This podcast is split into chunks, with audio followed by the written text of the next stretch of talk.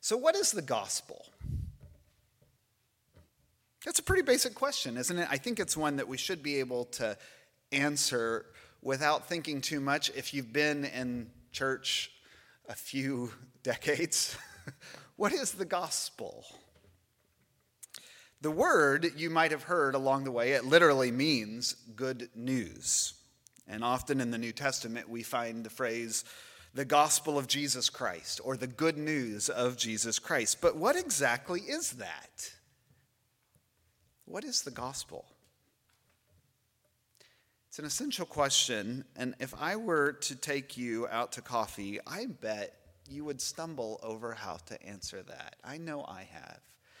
And so, for the next several weeks, we're going to spend some time with Paul's letter to the Romans asking that particular question. And we're actually just going to be able to scratch the surface of it, but hopefully, we will start to be able to get at a little bit of what Paul is getting at when he refers to the gospel. Romans is actually probably the best letter for us to do that with for a number of reasons. For one thing, it's the only letter that Paul wrote to a congregation that he did not start and did not know, which means he was writing to a church that was a bunch of strangers to him, people like you and me. But there's another really good reason for us to take a deeper look at this letter. It is precisely this letter that has often played an important part in people's hearts and lives being opened up to the love of God in Christ. But at the same time, it's also this letter that has often been used to create a formulaic Christianity. A formulaic Christianity, especially in the American church, a Christianity that's often been warped some with either or thinking, with thinking that is centered the gospel around either heaven or hell. You're either an insider or an outsider. You're either subject to God's wrath or God's grace. You're saved or you're unsaved. It's the gospel we have often heard in the American church. See, we in our time, I think, have been given actually a bit of a warped understanding of Christianity, and that's come from a misunderstanding of the gospel. And so, for all of you visual learners out there today, I'm going to try to help us might be a little bit more like a seminary class, but we're going to have a few slides. And so I've got one here for us now. For most of us in American Christianity, when we think about the gospel or when we were taught what the gospel is, our idea of that was shaped by four simple verses in Romans. Romans 3:23, then Romans 6:23, Romans 5:8, and Romans 10:9. And for those of you who maybe weren't ever exposed to this, you maybe you don't know these verses were classically called the Romans Road. And I want to say they are great and important verses, and I still think some of the most profound verses of the Bible. But isn't something a little bit suspect when you not only define the gospel with four isolated verses, but you also teach them out of order? Did you notice that? Chapter 3, then 6. Oh, let's go back to chapter 5, and now let's jump to chapter 10 to tie it all together. Kind of makes you wonder if something's missing, doesn't it? Maybe something is a little off here. Maybe that illustration you learned isn't quite right. You remember that illustration, right? The one you could draw on a napkin at your friend's party of a stick man standing on the edge of a cliff across a great chasm. You're on one side, God is on the other side. Here you are. There God is. Never the two shall meet, but don't worry. The cross of Jesus makes a convenient little bridge for you to run from your side of the cliff or your side of the chasm to God's. It's simple enough for those of us like myself who are obviously very artistically challenged. And there's something that is true for Uh, true about it, I think. But after exploring this faith of ours for a while, you've got to wonder what is really the gospel? Okay, Jordan, thanks. Four verses out of order and a two dimensional stick man on a napkin walking across a bridge. And if you died tonight, do you know for absolute certain where you would go? Would you spend eternity tormented in the fires of hell, or will you be living large in a mansion built on the streets of gold and glory because you believe in the message? Well, maybe not so fast. Because what if, as good and important as those four verses are, and the picture, though, that we have on our napkin, what if the picture is all wrong? What if the picture we have in our head is actually missing the point, and we actually started with that picture and found four verses to make it fit? See, there's a lot of people in our time who are really frustrated and disappointed in the church and in American Christianity, and they're wondering about this gospel that they were taught, and they don't really see it and the way they thought. And so there's a whole lot of people who are going back to the Bible and re looking at what the Bible as a whole says and what Christian teachings for 2,000 years, not just the last 100 years, have said, and started to realize that the salvation story or the picture we have on our napkin is not really what Paul is describing. And that's, if that's the case, then you have to ask yourself well, what is the gospel anyway? So, we're going to spend the next few weeks working on that, and we're going to spend some time with Paul's letter to the Roman church. And today, we're going to actually just focus in on two of the last verses we heard read, verses 16 and 17 of chapter 1, because those two verses are often considered the thesis statement for the entire letter of Paul's writing to the Romans. And this is the more traditional translation. I love the message translation because it helps us hear it in a fresh way. But here's the traditional translation from the NRSV I am not ashamed of the gospel, whatever that is. It is God's own power for salvation to all who have faith in God, to the Jew first and also to the Greek. In it, the righteousness of God is revealed that's the thesis statement. That's his summary for this entire letter. And there is a whole lot there in those two verses. If, if we're going to start to get a hold of this gospel that Paul's talking about, then I think we have to start with what in the world he means by the righteousness of God, because he says that in it, in the gospel, the righteousness of God is revealed. So, what is that? In fact, there's a good chance that what's being revealed through the gospel, our understanding of the righteousness of God, is where our confusion really lies about what the good news actually is. So let's start there. There are actually three different meanings of righteousness that has been understood throughout Christian history about what that word even means. And what meaning you start with will go a long way as to how you understand the gospel.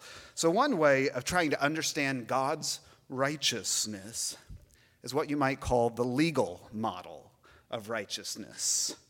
It's about abiding upon agreed set of rules or laws. And to help us think about this, we all have vast experience of watching too many episodes of Law and Order. So there's your picture the legal model of righteousness, it's about having God as the just judge. God is perfectly fair always. That's what it means to call God righteousness. Now, when you use this definition, when it's your primary understanding of the word righteous, when it shapes your theology above all else, and it does make a lot of sense to think, well, God doesn't actually have any options. God has to punish me because I know I've done things wrong in my life, and I know I'm not perfect like God, so I guess I have to go to hell because I've broken all the divine laws. The judge doesn't have a choice, does the judge? They just have to follow what the law says.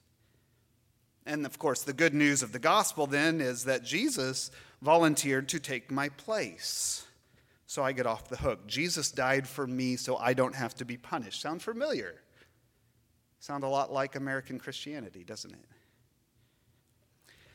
The only problem is that there isn't actually anything just about that statement. There isn't anything perfectly fair about punishing an innocent person so that the guilty party gets to go free. Not to mention, it makes God, and this is maybe my bigger problem with it, it makes God subordinate to some higher legal authority that God has to abide by. And who's the one setting that authority? Some might say God. Well, there's some problems there, isn't there? If God has to abide by it, who gets to make the verdict anyway, whether God is an appropriate judge, whether God is actually abiding by the appropriate laws? In fact, the more questions you start to ask of this whole legal model of understanding the word righteous, the more problems you start to find with it. Something doesn't add. Don't worry, there's actually another option for trying to understand how Paul is using the word righteous, and this is what's known as the moral model. So, the moral model, we had the legal model, now we have the moral model, which actually works a whole lot better when we're talking about God. To call God righteous in this sense is to say that God will never do anything morally wrong. God is not going to lie, cheat, or steal from you. God is not going to play petty games with you just for kicks. God's not even going to abide by laws if they are not moral. If God is righteous, then God is perfectly moral. And this holds up a little bit better when we talk about the God revealed to us in Jesus. God will never do anything less than the best, most moral person you know. God would never do anything less than someone like Mother Teresa, for goodness sakes. Makes sense, right? Starts to sound a little better. The problem is the definition doesn't quite hold up when Paul, later on in his letter, starts to talk about you and me, the rest of us, being made righteous. Because let's be honest, you don't have to spend that long in the church or as a Christian to know that even us faithful who say we've been made righteous are not always as moral as Mother Teresa. in fact, I was talking to someone this week who was just telling me about how deeply their heart has been broken and how much they've been struggling by the fact that there just seems to be so much goodness and truth and kindness coming from outside the church rather than inside the church. She grew up in the church, but she's having a hard time even associating it with it anymore because she looks at what the church seems to stand for in her culture and she doesn't see something moral. She doesn't see kindness and humility. She doesn't see the way of Jesus. So, sure, God is not going to play petty games with you, but guess what? Some people might. Even those that Paul has said are being made righteous. We are not always moral. And if that's the case, what in the world does Paul mean when he's using that word? Righteousness. Well, there's actually one other option, and this option, funny enough, grows out of the Old Testament's use of the word. It's shaped by the Hebrew scriptures, the scriptures that Paul would have known forward and backwards for thousands and thousands of years. The righteousness of God was regularly connected with the covenants, the ancient covenants, God's promised relationship with people. God was described as being righteous because God was always the one restoring and maintaining relationship, even when we are not. And so we call this the covenant model or the relationship model of righteousness. And in this model, here's what's key. If this is what righteousness is, then whatever upholds relationship between the two is what defines righteousness. Whatever protects, maintains, heals, restores, renews relationship defines righteousness. And in the same matter, whatever degrades relationships, whatever breaks it or cheapens it or abuses it or ignores it, is unrighteousness. Which means then that to be made righteous, as Paul will later say we are, is to be brought back into relationship. It's to have relationship restored to us. And if that's the case, then maybe the gospel that Paul is not ashamed of, the good news that he says is the power for our salvation, is not that God demands punishment for sin and Jesus took that punishment, but rather that in Jesus, God's unrelenting love toward us is being revealed. God's willingness to do whatever it takes to hold us in relationship, to renew us in relationship, is being revealed. God's love that will not let us go, that's always reaching out to us, is being revealed. You see, maybe the good news is that God never left us to begin with. We just stopped knowing or having faith in the love of God towards us. We stopped trusting in God's presence and graciousness towards us. By the way, that's what the word faith or belief in the New Testament actually always means. When Jesus says, believe in me, Jesus is saying, trust in me. Faith is trusting something, not accepting a certain set of truths, but trusting it. So that has me thinking that maybe the drawing on our napkin shouldn't be this great chasm between us and God, but a stick man or a stick woman with a blindfold who simply doesn't see that God is already there, all around you, surrounding you, holding you, who doesn't see that maybe, maybe God is the napkin upon which our lives have been drawn. It's a very different picture, isn't it? And Jesus, Jesus is the one who comes to try to take the blindfold off. So, of course, you cannot earn God's love and you can't get there on your own because you already have it. You've already been given it. You're already in the very life of God. You're already living in the divine flow of love. The only thing you can do is learn to trust it, which means not only to know that it's true, but to trust it enough to live as if it's true. That's the meaning of faith. Thanks, Jordan. Faith is not accepting certain beliefs, faith is trusting something to be true enough to live your life as if it's true. Trusting, even in the midst of pain and loneliness that will come your way, because it always does, trusting that God is there with you. Trusting in the midst of the questions that you ask about your life and, and the uncertainties that you're holding about your future trusting that whatever comes and whatever you choose or you don't choose, you are held in the very life of God. Faith is trusting that in the midst of deep loss, but also in the midst of profound joy that your life is being written into the very heart of God, trusting that God is there in the midst of your greatest accomplishments, but also still there holding you in the midst of your greatest failures, exposing what needs to be exposed so they can be healed, and loving you and bringing you from death to life again, bringing you into restored relationship. The righteousness of God is revealed by the good news.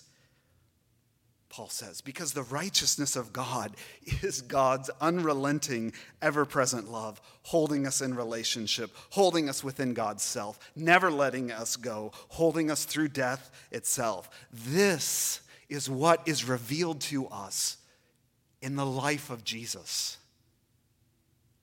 And this is what's being revealed to us in the death and resurrection of Jesus.